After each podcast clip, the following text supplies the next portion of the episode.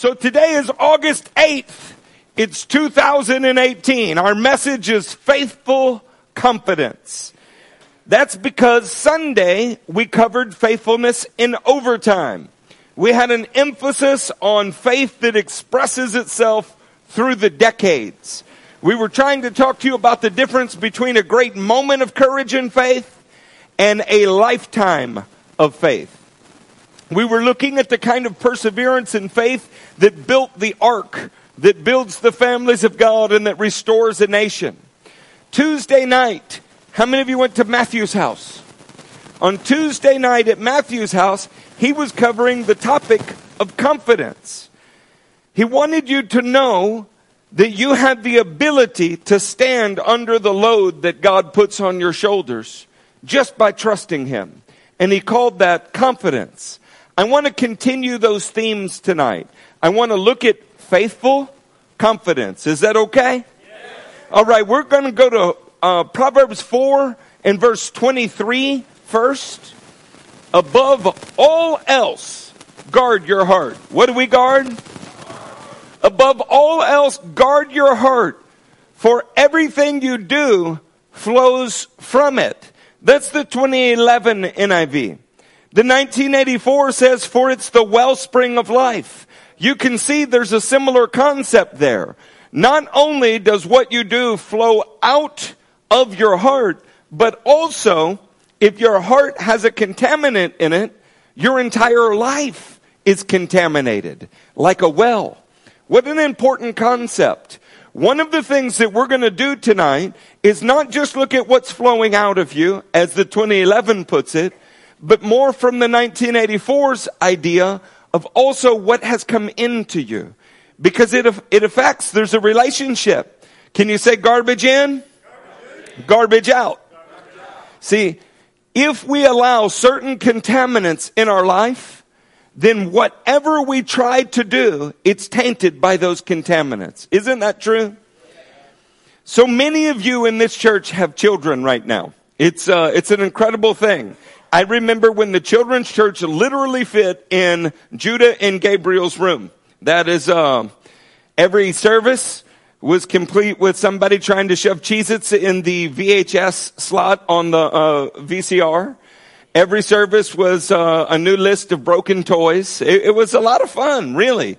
Um, I'm not being facetious about those days. It was neat when we could look out and see a handful of kids and we knew exactly what was going on in everybody's life.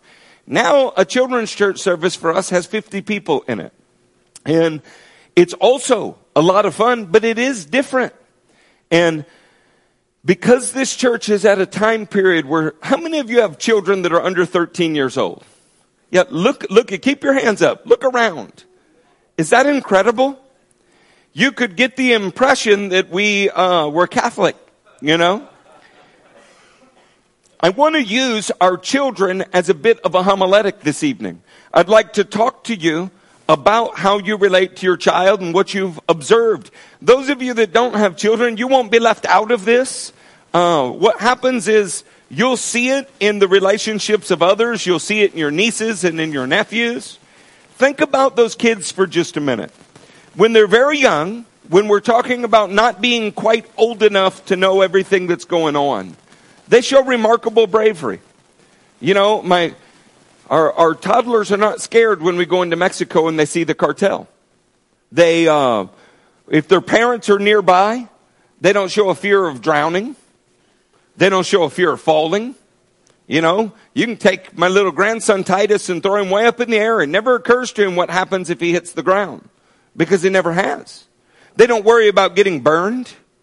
They don't sit up at night thinking about if they have cancer. They're not worried that if the door didn't get locked that they're going to be robbed. They're not biting their nails when their body em- bottle empties, worried about the next economic disaster. Amazingly, though, even if there is no danger present, they burst forth into a fearful fit of tears. Even when there's no mortal danger, the moment a parent leaves the room. Is that crazy? They could be in actual, serious, mortal peril. But if their parents in the room, they don't notice, they don't care, they're just happy. They could have no danger anywhere around them. A parent leaves the room and they just lose it. You ever been with little A J when it's time for her to go to bed? When it's time for A J to go to bed, this beautiful little miniature prophetess turns into a crying snot ball. Her hair's everywhere. It's crazy. There's anxiety in the heart of a child when their parents leave. As a parent, you provide your child with a sense of security. But when you are not present, your children are faced with fear and uncertainty. Am I the only one that's noticed that, or do you find that to be true as well? I remember Judah comforting Gabriel when Gabe was really little. We were listening to him on the baby monitor. That's full-time entertainment if you don't have a baby monitor. When they don't know it's on and you get to hear what they're talking about. And Gabe says, "I'm scared." And Judah says, ah, "It's okay, little brother. Jesus will protect you." He says, "I just want somebody I can see." Right? I mean, Judah gets out of his bunk bed and sits with Gabe, and then they're good for the evening. When he couldn't see anybody around, he was scared. Your children probably don't go through a linear exercise. They don't exercise logic to arrive at their fear when you leave the room. They probably just kind of feel it in their soul. Fear that they're being left, abandoned, that they won't have what they need. Fear because there's an emotional disconnect. When the parent is absent, the child sees the absent absence of the parent as an absence of protection, provision, and peace. It's really interesting then that our Bible, it structures itself in a way that is familial. If you ever peruse the eighth chapter of Numbers, you find out in Numbers eight eighteen that every single Levite was a replacement for the firstborn sons of Israel. When Israel came out of Egypt, God said, "Every firstborn is mine." So what happens then is every firstborn male in Israel, every single one, belonged to God. And along the way, God strikes a bargain with his people. He says, "I'm not going to take everyone. What I'm going to do is I'm going to take in a tribe in their place. I will take Levi in the place of your firstborn sons." He actually made them pay a difference, a, a cash price for the difference between the number of their physical sons and the number of Levites that there were. They had to pay a price of redemption. But the point here is, when you looked at a Levite then, you didn't just see some weirdo in a clerical collar. What you saw was the person who was serving God in the stead of your firstborn son. This helps us explain what Paul says to Timothy. Paul says to Timothy in First Timothy five two that we're supposed to treat older women as mothers and younger women as As sisters in absolute purity. Paul is affirming the idea that if you work for the Lord, you are working for the Lord in the place of somebody else's family member. And so for you, they are family members. Do you get that? What that means then is when somebody is encouraging you from the Word of God as a priest of God, it ought to be the same as if it were your eldest son doing it. Or a father to a son, or a son to his mother. The idea is that our relationships are not institutional in any way. Our relationships are familial in every way. This was so emphasized by Jesus that in his most famous sermon, which was the Sermon on the Mount, that's the one that most everybody can quote some part of, he references God as Father uh, seventeen times in just two chapters, which is is uh, Matthew five and six, the Sermon on the Mount. That's not unique to the New Testament. It's not even unique to Matthew. Matthew references God as our Father forty-two times at least. The New Testament references God as our Father two hundred and fifty-two times. What do you think the overwhelming message is? It begins in First John one twelve when he says, as many as believed on him, he gave the right to become children of God. Our relationship to the Father is that of a father and a child. So now that so many of you have children in the room, you're going to learn so many things by the way your child acts towards you and what it means to come into the kingdom as a child. In the Sermon on the Mount, which we're going to look at some highlights of for just a minute, fourteen subjects are related. That's an interesting topic, isn't it? forty-two times God is called Father in Matthew. fourteen subjects are related in the Sermon on the Mount. I'm just going to cover with you the first seven, and I'm going to do it through a series of slides. You'll have a scripture here and also a slide here. In the same way, this is Matthew five sixteen. In the same way, this is the first time that Matthew uses the word Father as a replacement for God. In the same way, let your light shine before men, that may they may see your good deeds. Whose good deeds? Yours. And praise your Father in heaven. One of the very first things in the first sermon that Jesus preaches is that you are a reflection of your Father. Come on, do we have some parents here today that have at times been embarrassed that their children are a reflection of them? What do you say as a couple? How do you do that? Like your kid is really showing out, right? But not in the kind of way that makes you proud. And you look at your spouse and you say, ah, you know, you need to go get your son. One of the first things that we begin to understand is that everything that we do is supposed to reflect our Father. When you do good deeds, it reflects well upon your Father. Man, that's an awful empowering thing, isn't it? Let's go to our second one. Matthew five forty-four. But I tell you, love your enemies and pray for those who persecute you, that you may be sons of your Father in heaven. That's very interesting language, isn't it? He wants you to do good to all men because you are your Father's son. Who is God uh, wicked to? Never. Who is God twisted in his behavior towards? No one, ever. Have you ever looked at somebody, though, and decided you didn't like them? Yeah, of course you have. Of course you have. You may work really hard not to do that. They may remind you of a third grade teacher that you haven't forgiven yet. There could be so many things.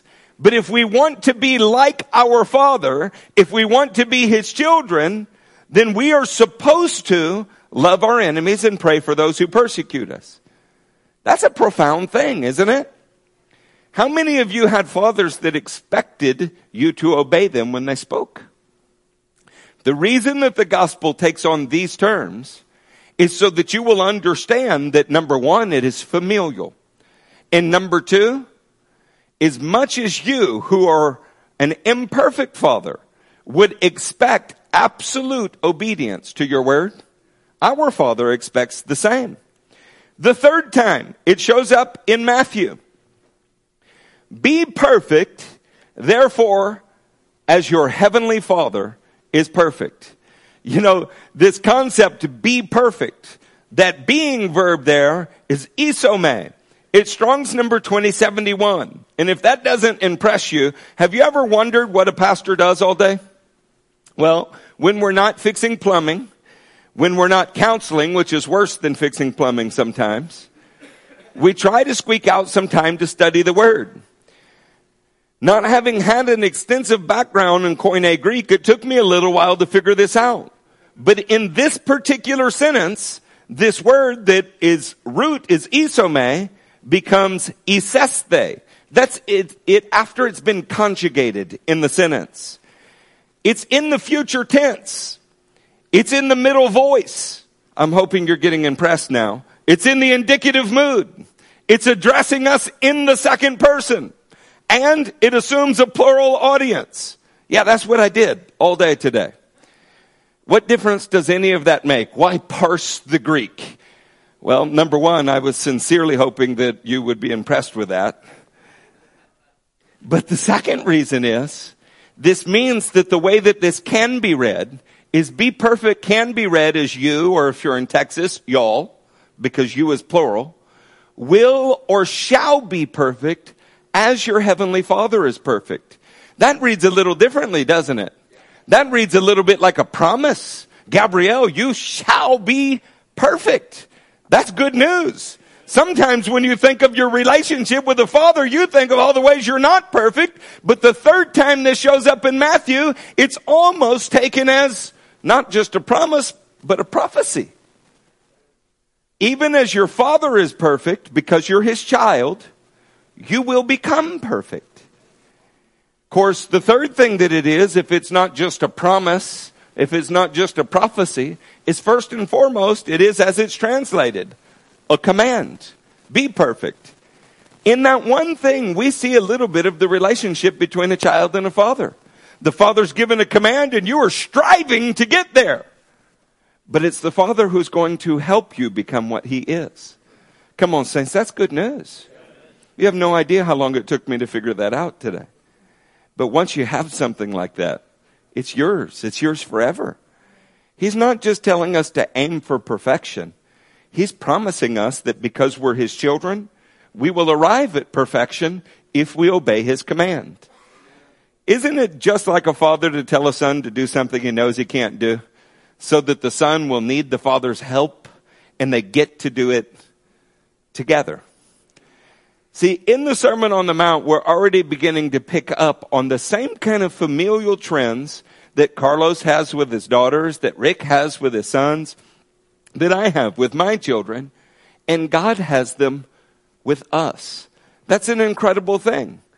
I give my children tasks that I know they can't complete without my help. I enjoy the fact that they need my help to get it done. It allows for instruction. It allows for character development. And at the end of the day, I always intended to help them reach the goal for which we were aiming. That is the way that you might should view your relationship with your Father. He's made you a promise. He's made you a prophecy. And he's given you a command. The fourth time that it shows up, Matthew six one, be careful not to do your acts of righteousness before men, to be seen by them. If you do, you will have no reward from your Father in heaven. Think through that for a minute. Your Father cares not just about what you do, but also he cares about why you're doing it. It's important to him what your motives are. Our topic today is confidence and faithfulness. And yet God cares very much why you are confident. He cares very much why you are faithfully consistent. The fifth time this shows up in Matthew is Matthew six, three through four. But when you give to the needy, do not let your left hand know what your right hand is doing, so that you your giving may be in secret. Then your Father who sees what is done in secret will reward you. If you look at verse six as well, we see a very parallel statement. But when you pray, go into your room, close the door, and pray to your Father who is unseen. Then your Father who sees what is done in secret will reward you. In both of these statements about the Father, you're finding out that he is promising to reward every action that was righteous and that carried a righteous motivation. He doesn't miss anything. Even though you don't see him, he sees you. Now that's a, that's an important little piece of information there. There was a time that I stole my father's car. Actually, there was more times than one that I stole my father's car. And the one that I'm going to tell you about is I happened to be coming in at two in the morning in a car I was not supposed to be driving. So slick as I was, I turned off the ignition in neutral and I let it coast with the headlights off into the driveway so as to be unseen. The problem is, from the second story of the home, my father was very much watching me. I just couldn't see him. Which brought us to a sudden day of judgment and accountability. It felt great. I was getting away with it. I had done what I wanted to do. It had gone undetected. I made it all the way into the house, all the way into my bedroom, until my father's hand wakened me from my sleep. Friends, our motives and our actions are seen by the Father. If that's not sobering, I don't know what is sobering. Our sixth one in Matthew, Matthew six, eight. Do not be like them, for your Father knows what you need before you ask. The them there is, as we would say in Louisiana, them people over there, the pagans. He says, do not be like them, for your Father knows what you need before you ask him. Is it comforting to you to know that your Father is aware of your needs before you were aware of them? How many of you, when you are praying, become emotional and it's grieving to you because you want something or need something so badly that you slip into believing that you are convincing God of your need? Because he knew about your need before you knew about your need. It's an interesting concept. I don't know that I've always thought of it that way. Which takes us to the seventh one. Matthew six, verse nine. This then is how you should pray. Our Father in heaven. He's not just your Father. He's also the Father of the person sitting on your left or right. We are a community that he is the Father of. This then is how you should pray. Our Father in heaven, hallowed be your name. Your kingdom come, your will be done on earth as it is in heaven. In this passage that is so famous to everyone, we find out that our Father wants us to establish his rule on earth, and we have brothers and sisters to help us do it. If you didn't know anything else so far, what you would know is that we have a loving Father, one that is very well aware of your needs, very well aware of your deeds, very well aware of your motives. He's promising so many things to you that we forget often. As I see it, Matthew five and six goes on to address seven more topics. I don't want to read them tonight. I want to give them to you as a summary. The next one that he addresses from a fatherly standpoint is forgiveness.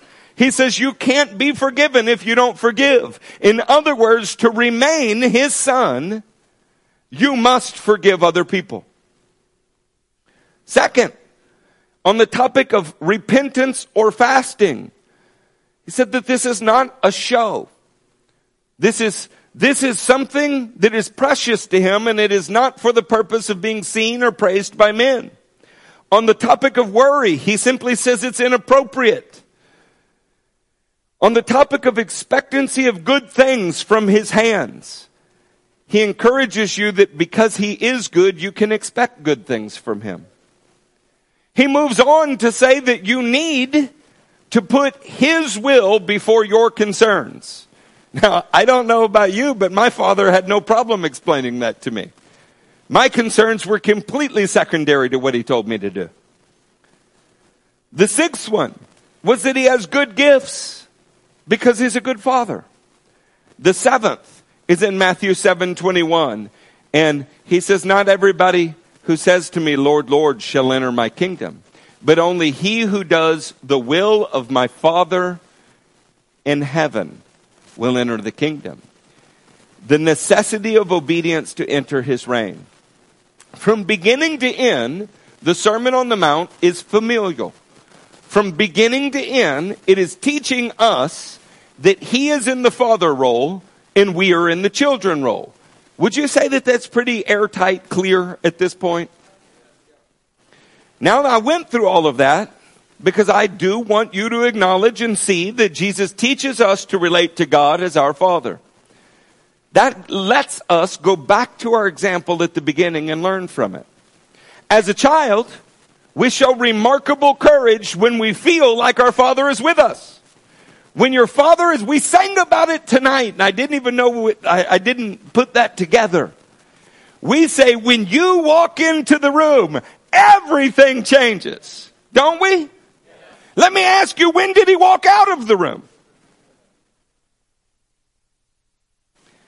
That is the perspective of a child, and they are comforted by seeing their parent. Conversely, we might begin to understand tonight, and can I tell you this is important for our congregation? That your insecurity, your fear, and your chaos are all the direct result of feeling like your father is absent in your situation. Period. It, it's, it's really that clear. I could stop now and let you meditate on that, but I'm not going to. The law, the prophets, and the writings assure us of something. Something that is so overwhelmingly demonstrated that it ought to wipe away our fear. It ought to wipe away our insecurity. It ought to settle the chaos in our lives. And we'll be left with only one conclusion. We very often do not believe what God has said. I want to begin with you in Deuteronomy thirty-one and verse six. Be strong and courageous. Do not be afraid or terrified because of them. For the Lord your God goes with you. He will never, somebody say never. Never. Say it louder. Never. He will never leave you nor forsake you. If that's true, then why are we asking him to walk into the room? If that's true, why do we spend time thinking about him not being there? If it was true in Deuteronomy, when did it change? See, he is a father and you are a child, and he has never left you unattended. But you feel very often, very many times, like he has not noticed your situation, like he is not present in your situation. And just like a child bursting into fearful fits of tears, our insecurities grow. Our fear grows. Our chaos in our life grows. And it is directly attributable to not realizing he's standing next to you. He says it again in Deuteronomy thirty-one eight. The Lord himself. Somebody say himself. himself. That's an important word. The Lord himself goes before you and will be with you. He will never, what's that word? Never. Leave you nor forsake you. Do not be afraid. Do not be discouraged. That's pretty pashat, isn't it? There's no sod bomb to drop here. The reality is that when we have fear and we have discouragement, it's because we have stopped believing that he is standing in the room with us. Because when we know that he's in the room, when you can feel that he's in the room, when you can see that he's in the room, fear goes out the door. We sang about it. So how much fear do we have that is unnecessary? How much insecurity do we have that is unnecessary? Psalm thirty-seven says, actually, let me just read you Joshua one five first. That way you get a prophet. No one will be able to stand up against you all the days of your life. As I was with Moses, so I will be with you. I will never leave you or forsake you. How incredible is that? So I'm going to...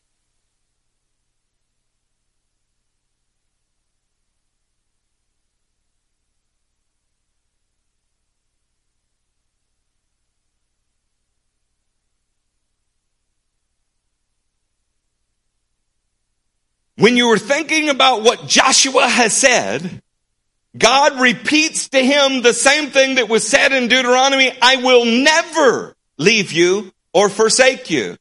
Do you think that God is capricious? Is he a liar? Is he fickle? Does he change his mind? No. Why does he even have to say it again if he said it in Deuteronomy? Because he knows his son. He knows that Joshua will fall on his face and act abandoned immediately after Achan takes things into his tent and Israel suffers their first loss. He knows that when you face trial and when you face tribulation, the temptation that you will feel is to believe that he's no longer with you. Do you remember what the Lord said to Joshua when he was on his face? Why are you crying out to me? Get up and search the camp. They've made themselves liable to destruction. In other words, God's a father in the room. Go, why are you crying? This is something you're supposed to fix. There are so many things in our life we're supposed to fix, but do you know what? It's never without the presence of the Lord next to us. It's never without Him holding us. Look at the way Psalm thirty-seven and verse twenty-eight says it. For the Lord loves the just. What does He love? For the Lord loves the just and will not forsake His faithful ones. They will be protected forever. But the offspring of the wicked will be cut off. The righteous will inherit the land and will dwell in it forever. These promises are not even conditional. God is with His people, His children, forever. I want to talk to you about that in the terms of comforting attributes of God. Uh, he is a father. And what would you think about Rick if you found out he left his baby unattended? Keith, you're in family law.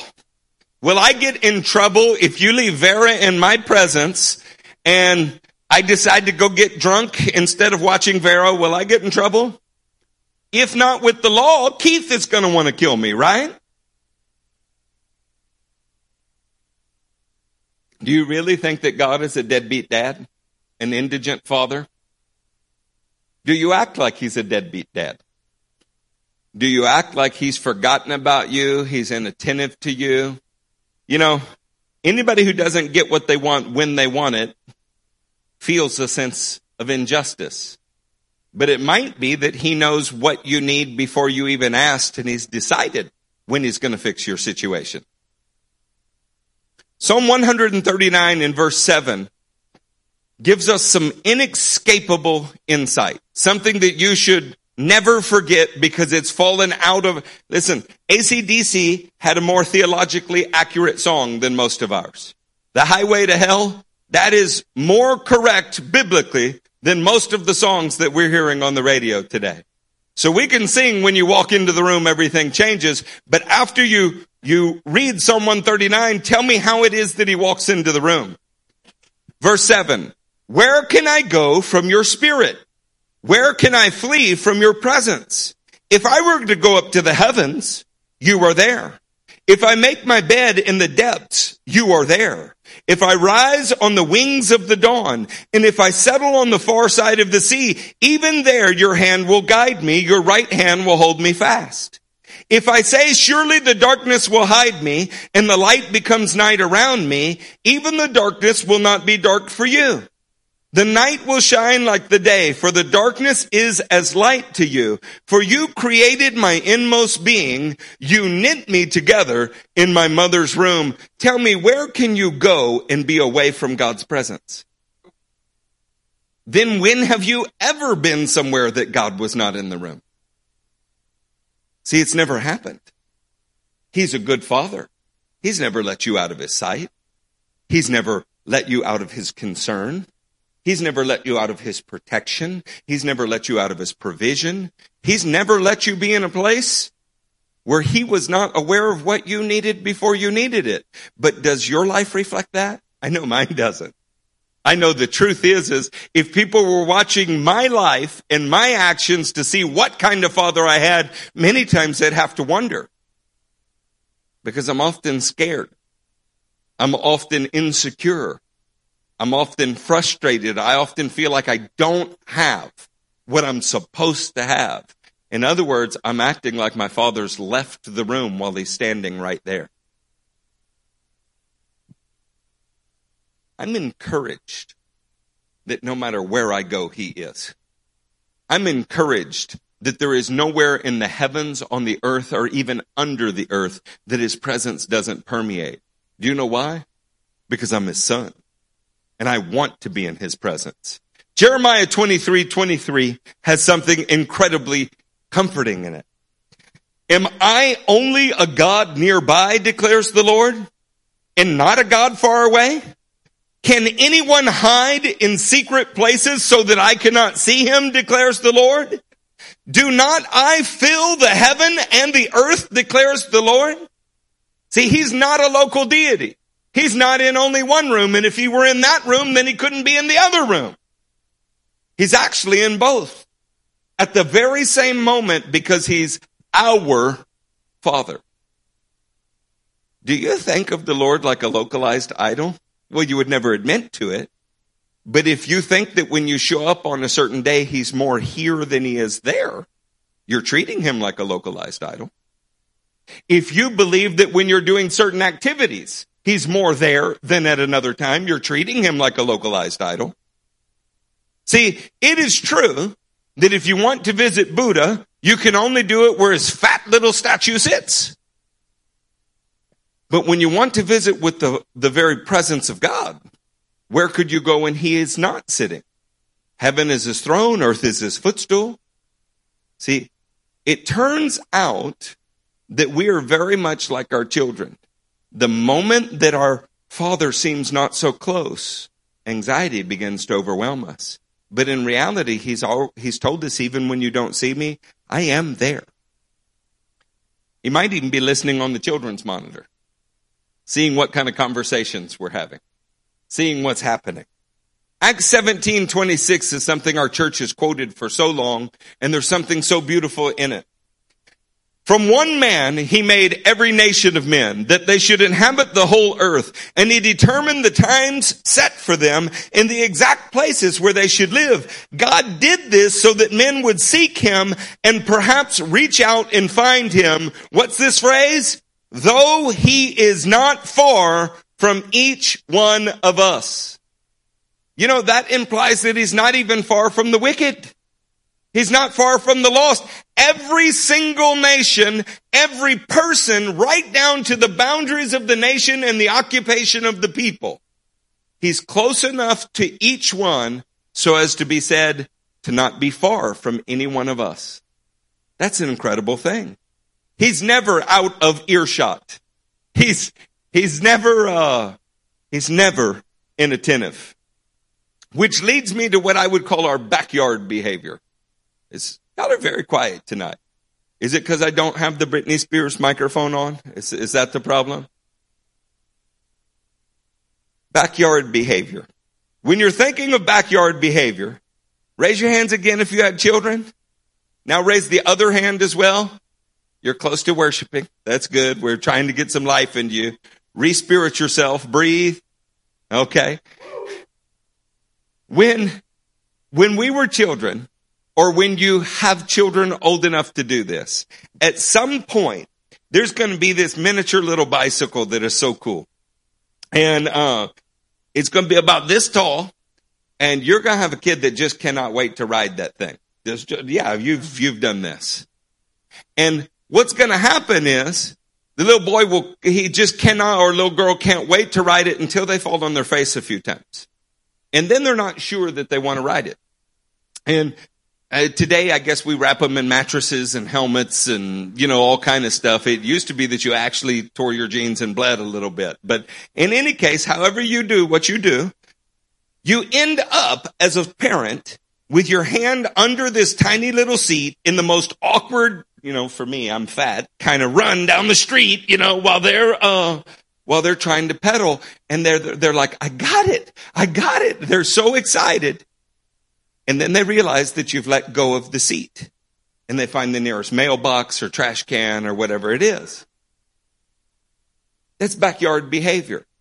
Same thing happens, say, in a swimming pool. You know, while you're right there with them, they're swimming and they're having a great time. You take two steps back and they realize how far you are, and oh my God, I'm drowning.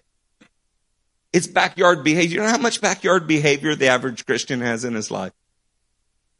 Sometimes between Wednesday and Sunday service, it's like he took his hand off of the seat, or it's like he took a step back from you, though in reality, he's never taken a step back from you. It's your perception. And we act like we just have to crash. We can't do this on our own. We look for reasons to explain why the crash is not really our fault. And we say things like, we're just waiting on God. What if God's waiting on you? What if he never left? He's not trying to make up his mind. He's not indecisive about what he wants done. What if he's waiting for you to take it seriously? Although he's everywhere, God gave Israel a focal point. He wanted to help them with their confidence and their faithfulness because he's a good father. In the preceding passage, when we're looking at this, it's Exodus thirty-three fifteen. Then Moses said to him, if your presence does not go with us, do not send us up from here. Now, is it possible that God's presence wouldn't go with them, according to Psalm one thirty-nine? No, there's nowhere they could go and be outside of his presence. So what are they really asking for? They're really asking for a security blanket. They're really asking for a visual representation of God's presence. They were used to following a cloud. They were used to following a pillar of fire. And they were worried now, if we can't see you, how will anybody know that you're with us? How will anyone know that you are pleased with me and that you'll be uh, with me and with your people unless you go up with us? What else will distinguish me and your people from all the other people on the face of the earth? And the Lord said to Moses, I will do the very thing that you have asked because I am pleased with you and I know you by name. Tell me, how does God do that though? Well, he sends an angel with them in this case, so that they can see that he's with them. But was he any less with them if they couldn't see the angel? No. Later on, he builds an ark called an ark of his presence. They often carry it into battle with them as a reminder that God's throne is among them. But is he any less with them if they don't have an ark? No, in fact, they lost the thing and he was still with them. Fast forward in history,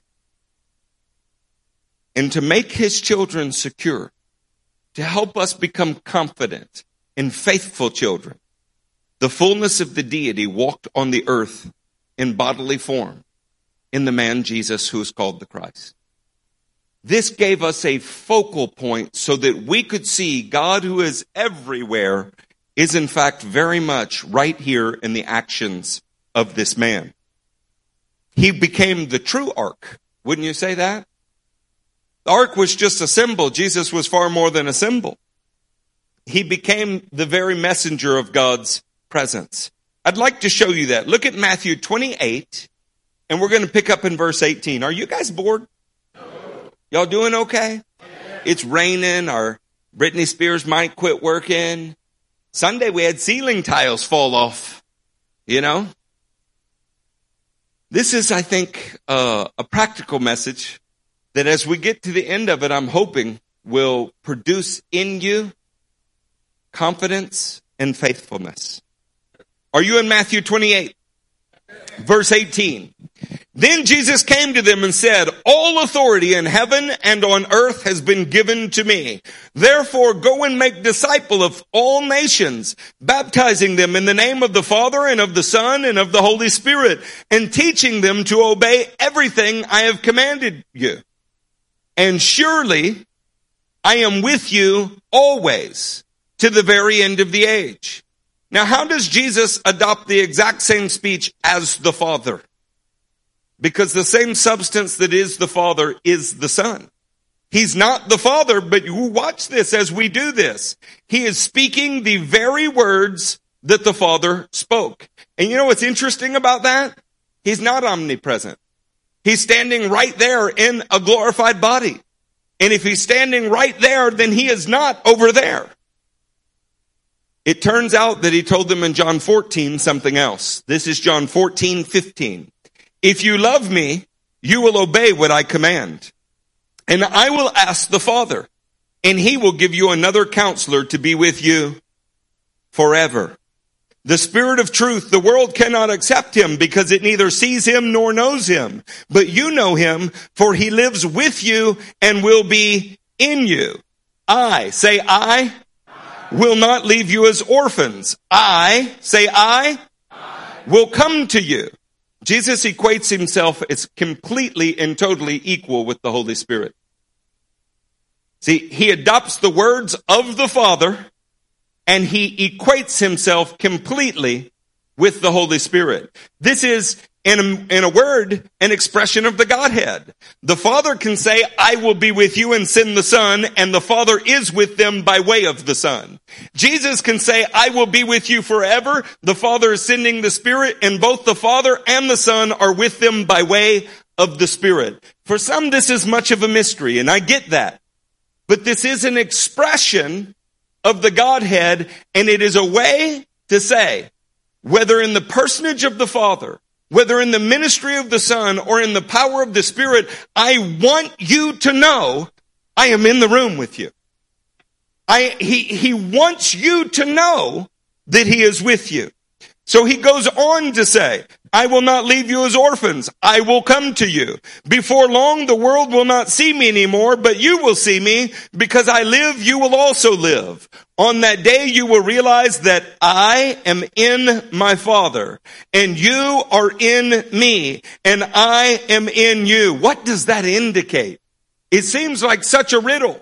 He's literally saying, because you're my child, you will never be able to get away from my presence. In fact, I am going to enter you the same way the Father and the Spirit and I are completely intertwined. Whoever has my commands and obeys them, he is the one who loves me. He who loves me will be loved by my Father, and I too will love him and show myself to him. Then Judas, not Judas Iscariot, said, But Lord, why do you intend to show yourself to us and not the world? Jesus replied, If anyone loves me, he will obey my teaching. My Father will love him, and, what's this word? We will come to him and make our home with him. In what way is Jesus ever inside of you or making his home with you? It's only by his Spirit. Again, a statement of the Godhead. He who does not love me will not obey my teaching. These words you hear are not my own. They belong to the Father who sent me. All this I have spoken while still with you. But the Counselor, the Holy Spirit, whom the Father will send in my name, will teach you all things and will remind you of everything I have said to you. Peace I live with you. Leave with you. My peace I give to you. I do not give to you as the world gives. Do not let your heart be troubled, and do not be afraid. Why do not be afraid? Because Jesus and the Father, by way of the Spirit, make their home with you. See, your children are unnerved when mom walks out of the room. They're unnerved when you walk out of the room because they feel alone. And he is saying, you are my children, and I will never leave you alone. We will make our home with you. Oh, it's a powerful statement when you think about it. It's convicting to me. You know, when I look in the Word, the first thing that I do is look at my own life and apply it. And I realize how much of my day I act like I am not dwelling in the same home with the Father. It harkens back to those teenage days. When my dad was out of the house, I did what I wanted to do. When dad came home, there was a reckoning, and I did what he wanted me to do. Our Father is in the house. The same Spirit that filled Jesus now fills us. He makes his home with you. You know why? He does not want you to be subject to fear. He does not want you to be ruled by insecurity. He does not want your life to descend into chaos. Now, I told you we would go through this in the law of the prophet. We did that in the Older Testament. You've seen it in the Newer Testament law. Here's a Newer Testament writing. And notice it comes from the book of Hebrews. Very interesting place. Hebrews thirteen and verse five. Keep your lives free from the love of money, and be content with what you have. Because God has said, who has said? God. Who has said that? God. Of course, Jesus also said it. Think through that for a minute, and there's an unavoidable conclusion. Never will I leave you. Never will I forsake you. Do you hear how he's relying upon the promise that God said and that Jesus also said? So we say with confidence, the Lord is my helper. I will not be afraid. What can man do with me? Why do you say it with confidence? because he has not left you, he's with you. Do, do, do you get me?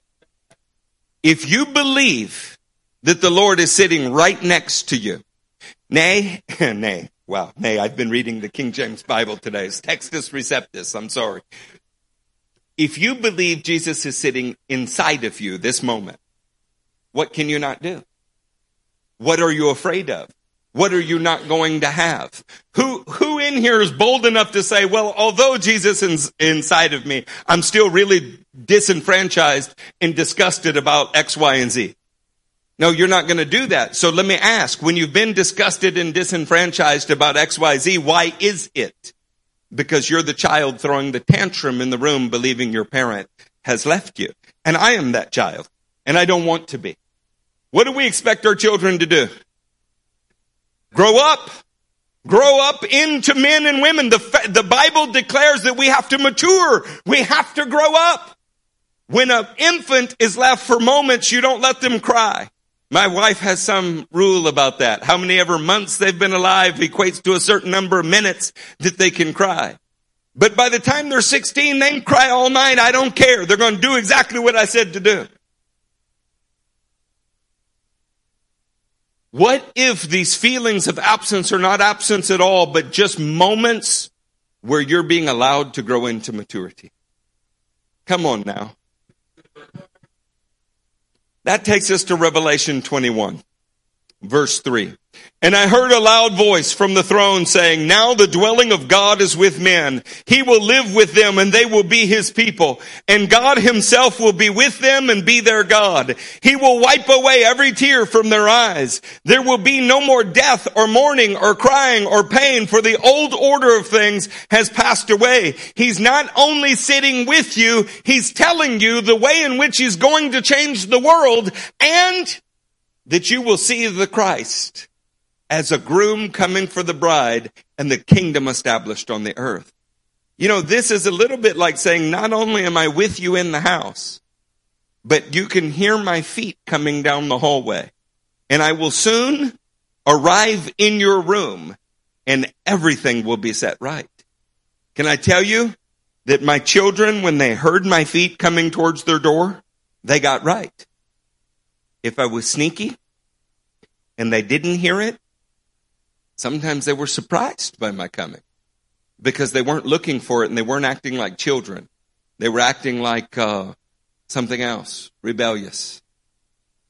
Maybe we need to listen for the Lord's footsteps and begin to encourage ourselves that he has not left us alone. Jesus is already with us. We should not think that we're waiting for him to show up, but rather he is waiting for us to acknowledge and utilize his presence. Isn't that a fair statement? Waiting for the Lord to show up in my workplace. No, he's waiting for you to show up in your workplace. When faced with a trial of provision, protection, or loss of peace, we often act as if we've been orphaned. We forget that Jesus is not just here with us, he is also inside of us.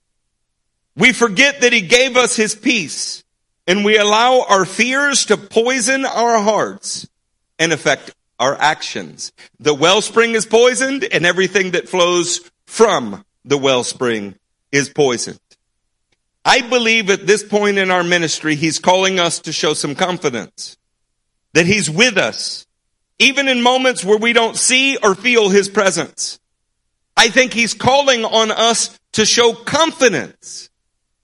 He's looking for those who believe he exists in our situation and that he rewards those who are faithfully seeking him. Do you believe that? That's a definition of faith. Confidence that he is with you, that he exists in your situation, no matter how dismal it looks, and that he will reward you. In fact, he doesn't just reward those who are faithfully seeking him. The scripture actually makes the declaration that he seeks those who are faithfully seeking him. John four, uh, verse twenty-three says, yet a time is coming and has now come when the true worshipers will worship the Father in spirit and truth. For they are the kind of worshipers the Father, he's everywhere. How can he seek it? What's he seeking? I mean, does he have to run from me to Rick? How? What does that mean? He's seeking out through your actions and the expression of your heart whether you have confidence that he exists in your situation. He's seeking inside of you whether or not you are worshiping him in spirit and truth. He is searching you to see whether or not you're conscious of his presence and acting like it around you. You know, that's not the only verse that says this in the scripture. It actually comes from Chronicles. Second Chronicles sixteen and verse nine. For the eyes of the Lord reigns throughout the earth to strengthen those whose hearts are fully committed to him. When your heart is fully committed to him, when you are crying out to him in spirit and truth, he is looking for the chance to bless you. But he was never far from you.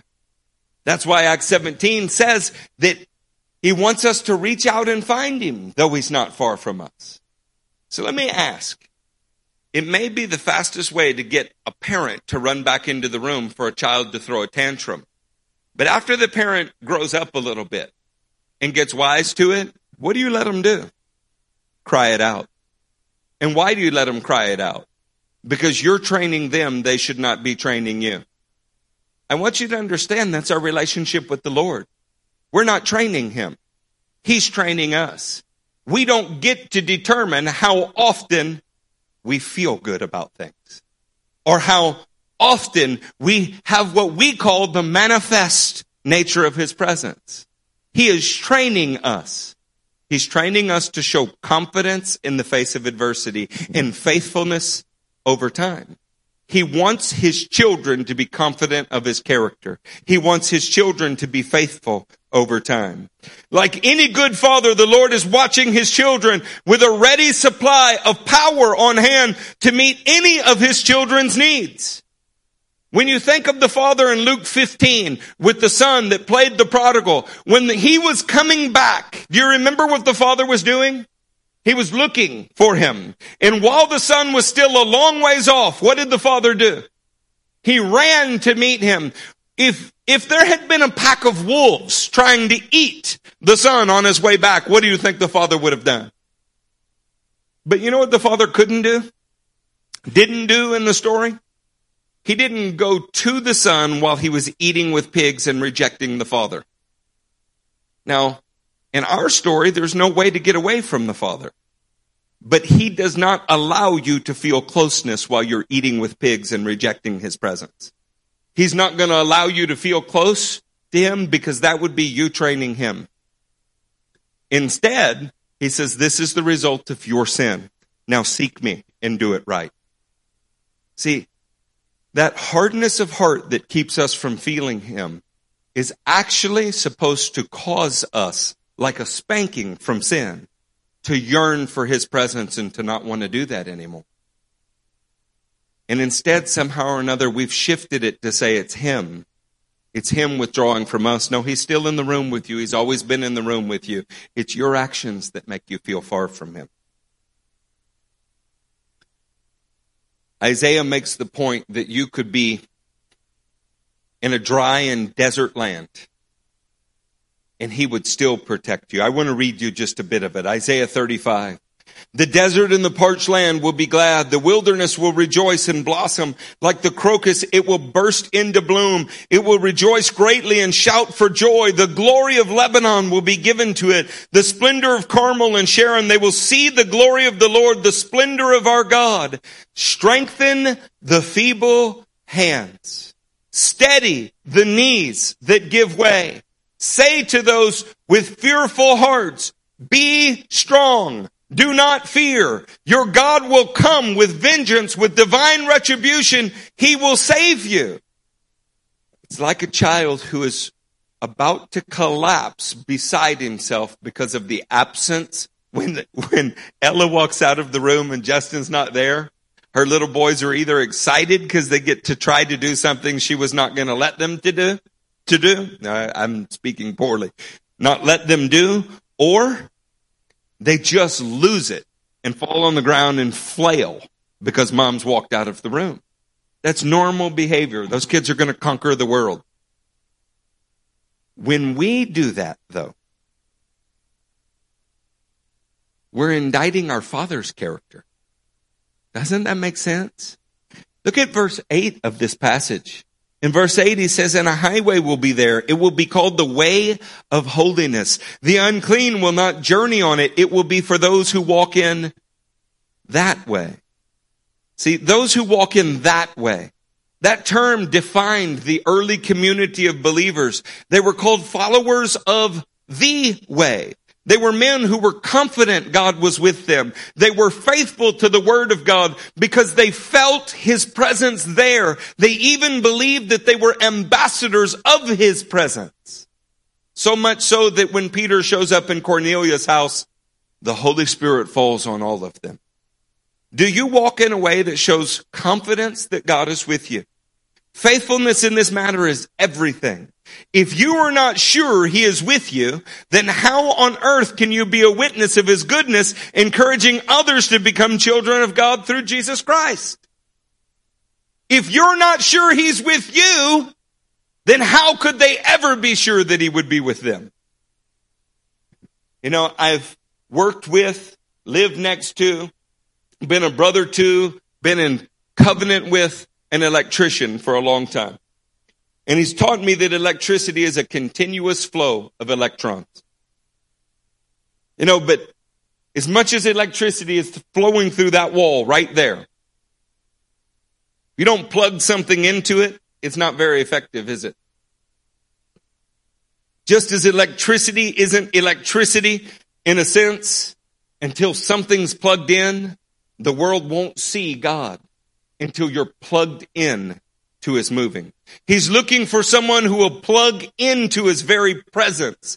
They will do it with confidence. They'll do it faithfully, displaying his work. Not, yes, he is, and then no, he's not. Not, he's with me today, but tomorrow I don't so much feel like it. They're waiting for somebody to be plugged in to his flow. I want to show you a couple of words, uh, one Hebrew, one Greek. The top one is ruah. A feminine noun meaning spirit, wind, or breath. In other words, it's movement of air. The word is used to refer to the Spirit of God or the Lord. The word is also describes the breath of a human being or a natural wind that blows. In what case could you ever have ruah with no movement? God is always on the move.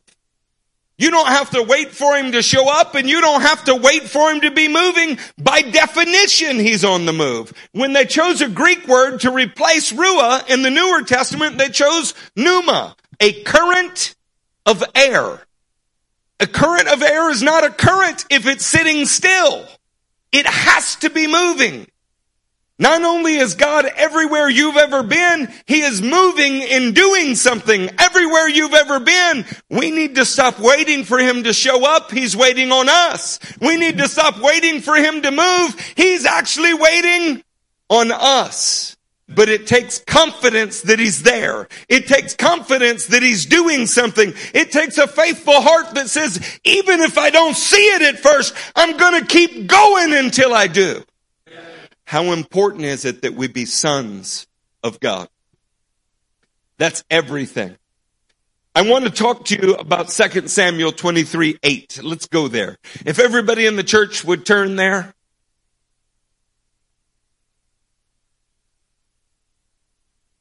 These are the names of David's mighty men.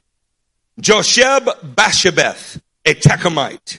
Josheb means one who sits in the council. He was a chief of the three. He raised his spear against eight hundred men whom he killed in one encounter. Josheb was not waiting on God to show up. He knew he was already there.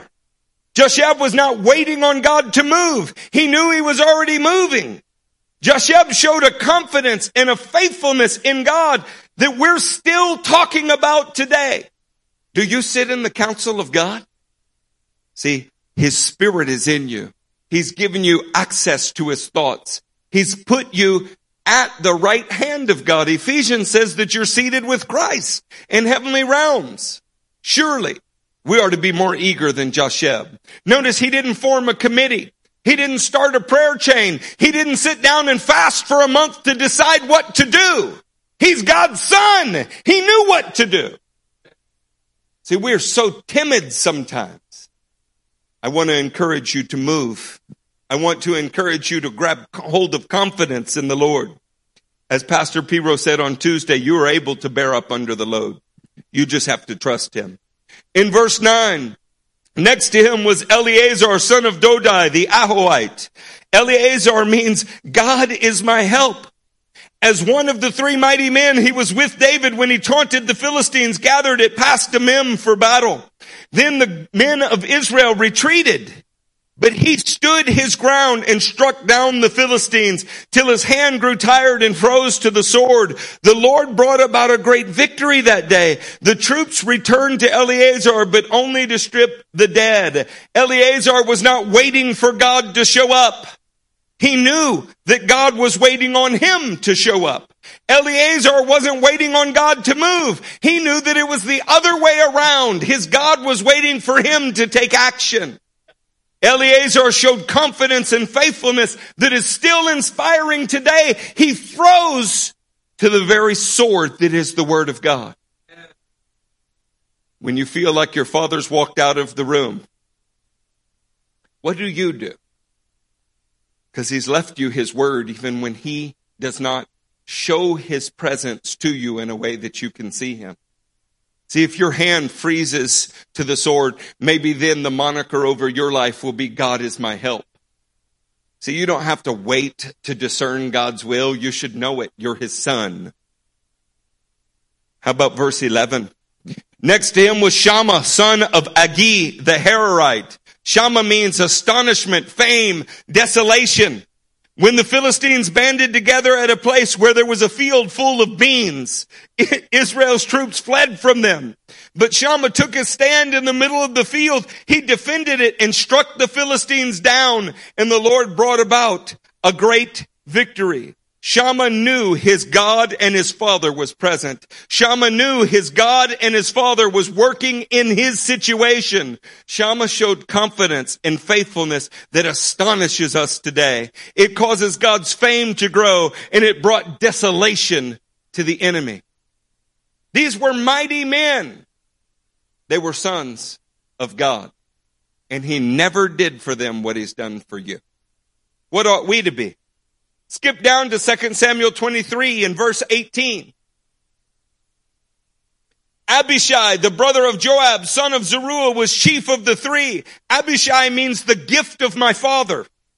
He raised his spear against three hundred men whom he killed, and so he became as famous as the three. Was he not held in greater honor than the three? He became their commander even though he was not included among them. Oh my goodness. What happens when you feel like you are a gift from God or you've received gifts from God? We are sons of God. You have the answers for the world. Verse twenty, Benaiah, son of Jehoiada, was a valiant fighter from Kesbeel. Benaiah means son of the Lord or built by God. Are you seeing a theme here? Who performed great exploits. He struck down two of Moab's best men. He also went down into a pit on a snowy day and killed a lion. See, when you believe that your father has given you his gifts, when you believe that you are his son and that he built you, you know that he's already on the scene. You know that he already has something that he wants to do. Your expectation is his son. You get to participate in his work, and you're looking for the opportunity with confidence and faithfulness. Saints, what are we missing?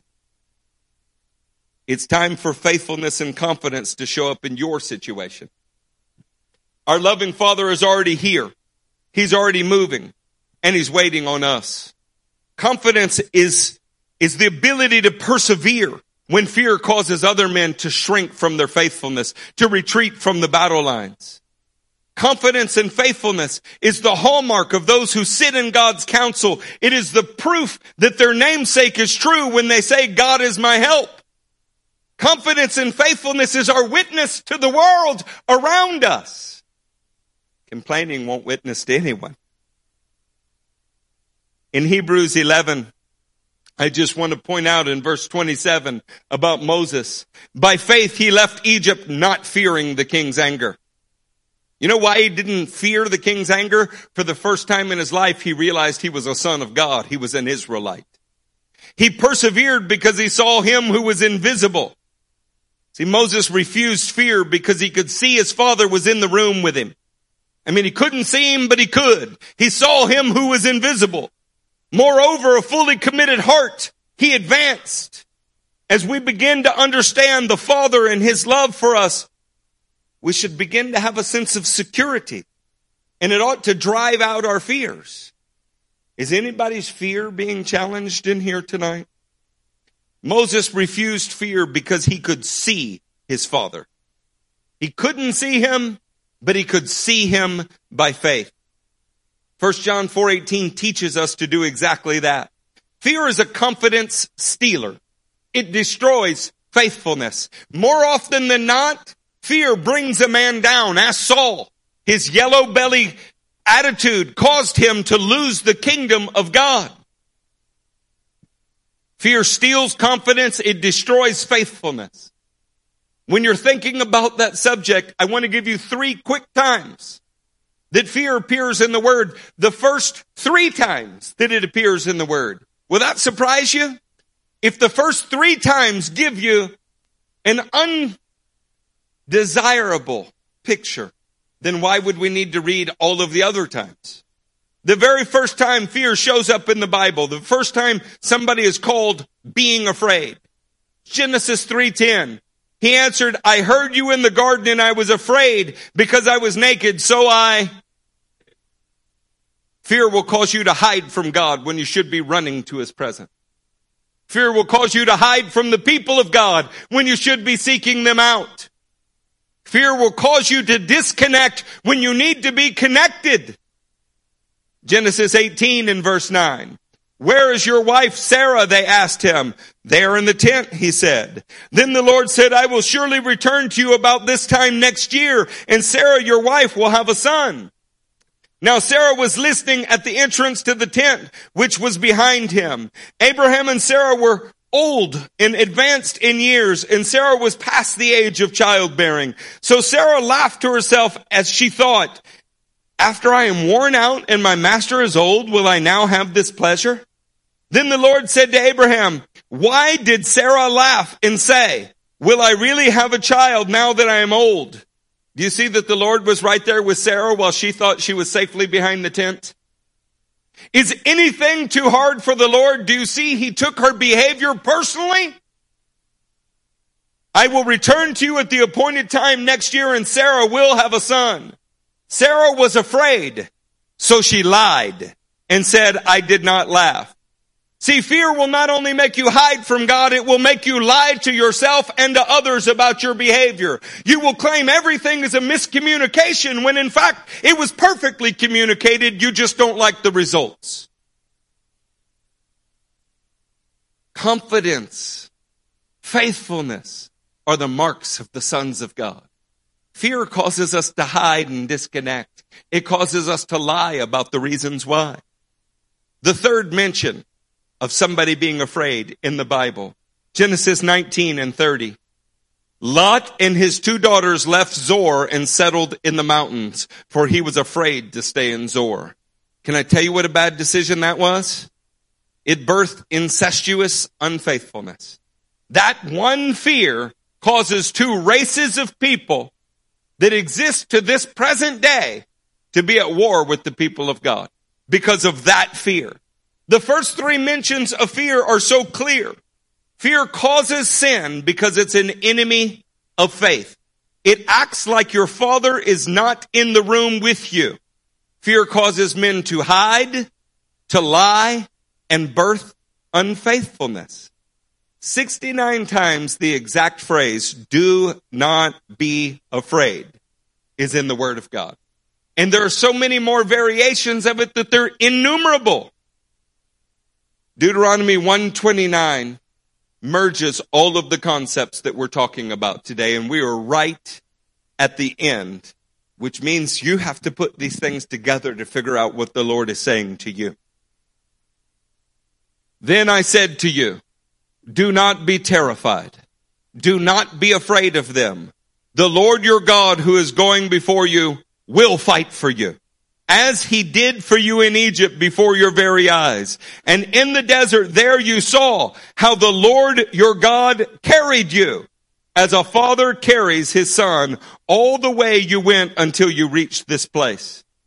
He tells us not to be afraid because he's with us. He tells us to fight because we're his sons. He expects of us confidence in the face of adversity. He expects from us faithfulness over time. And this church must learn both.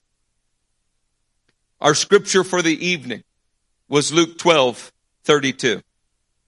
Do not be afraid, little flock, for your Father has been pleased to give you the kingdom.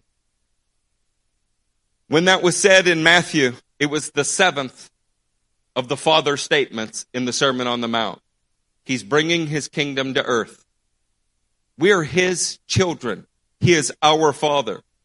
We cannot let insecurity, fear, anxiety, feelings of disconnectedness affect our confidence and faithfulness. And if it affects your confidence, it will affect your faithfulness. And if it affects your faithfulness, it will definitely affect your confidence. There's a reciprocal relationship here. We need to refuse to let fear keep us from doing the kingdom's work. Is there an amen for that? Amen. I have two more scriptures for you. And man, my prayer is that you'll consider them. Second Chronicles thirty-two is Hezekiah under tremendous pressure. In verse six, he appointed military officers over the people and assembled them before him in the square at the city gates and encouraged them with these words. Be strong and courageous. Rak Chazak Hamatz. Do not be afraid or discouraged, because the king of Assyria and the vast army with him, for there is a greater power with us than with him. Not a power somewhere else that we call on. A power with us. Hezekiah prevailed over the king of Assyria because he knew God was with him. He held on to his confidence because he knew God was with him. He goes down as an example of faithfulness because God was with him. Is he with you? You know, that doesn't sound much like Hezekiah. Yes. That doesn't sound like people who are ready to take on the enemy. Sounds like people who are tired and ready to go home. Is he with you? Yes. See, when you begin to have confidence that he is with you, hell can throw its very best at you and you will still be standing and you won't even back up. Your greatest concern will be that somebody on your left or right might back up and you don't want them to slide. So you're trying with all of your heart and faithfulness to show confidence in the Lord so that the people of God can move forward. We're advancing the gospel all over the world. It's going to take a lot more confidence, a lot more faithfulness. For there is a greater power with us than him. With him is only the arm of the flesh, but with us is the Lord our God to help us and to fight our battles. And the people gained confidence from what Hezekiah, the king of Judah, said. I'm here to tell you as a pastor, no more hiding when things didn't go right. I'm here to tell you as a pastor, no more shading the truth to hide your faithlessness. No more birthing unfaithfulness. It's time to stand up as sons of God and take confidence in his presence with us. It's time to show faithfulness and help each other to do it. As a church, we're moving towards faithfulness and confidence because our Father is with us. He is on the move and we are going to win. I've been telling you that we were going to win for many years, and it's true that we have brothers that have fallen by the wayside, but do you know what? Some of us are still standing. You ought to take confidence that women and children are still standing with us. You ought to take confidence that many who have been here from the beginning are showing nothing but signs of growth and improvement. Don't you believe the devil's lies? He is with us. We may have lost a few rounds here and there, But we're a long ways from losing this war. In fact, our foot is on the neck of the enemy. I want to remind you of a message preached previously. It's our last scripture, and it's something that I'm hoping you will leave the room grabbing hold of. First Peter one twenty-three. For you have been born again. See, you weren't born his children. That's a worldly lie. You have to be born again to become his children. When you were born, you were born in sin, and you were born a son of the devil. To be born again, you had to be born of heaven, born of God, and he had to become your father. For you have been born again, not of perishable seed, but imperishable. Let that sit on you for a minute. What you were born of is not something that loses confidence or wanes in faithfulness. In fact, it's imperishable, inexhaustible, indestructible. It's eternal. But of imperishable through the living and enduring word of God. You remember these seeds? Anybody remember this? These seeds were discovered at Masada in nineteen sixty-five. They had been kept there in a storage since the Roman occupation around the year A D seventy. They've been dated by scientists to thirty-five to sixty-five A D. They took those seeds, they did genetic studies on them, and they found out that they are a species that originated in Egypt but was brought from Egypt to Israel. When you're looking at something like that and you're looking at your life, you can go, I've never had confidence in this area. I've always been insecure about this. Faithfulness in this area has always been hard. But if you have an imperishable seed, that is the Methuselah tree growing today from those seeds. It's a Judean palm. It's over nine feet tall in twenty fifteen, and it's still standing, and we drive by it every time we go to Israel. See, everything in the kingdom gives birth according to its kind. And if you were born of an imperishable seed, if there is even a seed of confidence and faithfulness in you, then something ought to be rising tonight. And what has taken root below ought to bear fruit above. Even as it did in Hezekiah's day, we ought to be jumping to our feet, ready to take on the world. We cannot sit back hiding in fear.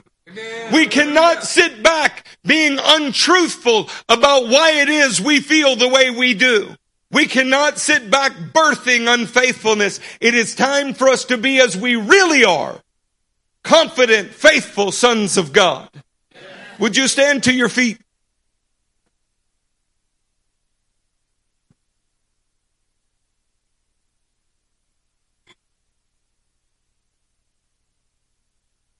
Some of you have loved the Lord a long time.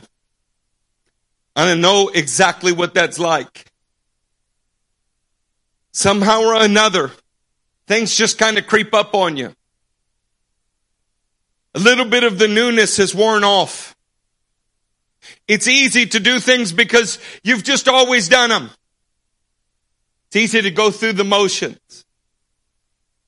It's easy to wait just for the right emotional moment. At the right sermon. But the truth is, he's never far from you. The truth is, you're always his son. And if you grab hold of that eternal seed, the fruit that it begins to bear on you is there's no such thing as a bad day. There's no such thing as a downcast spirit. Because when are the sons of God in the heavens? When are the sons of God in the millennial reign? When are the sons of God ever going to look like that? And we are in the kingdom now, and we are bringing the kingdom to the rest of mankind. Church, we're going to close this service, and my challenge to you is very simple. Pick up your confidence. Step up your faithfulness. Let us put away things that were born out of fear, and let us put behind us the stumblings of this last month and move on to the great things that our church is called to do. Father, we give you this time now. We say that there is no one who is worthy of our love and devotion like you. There is no one, mighty God, that is worthy of all of our passion and all of our desire. May your confidence be born in us. May your faithfulness take root in us. Almighty God, stir your people in this place.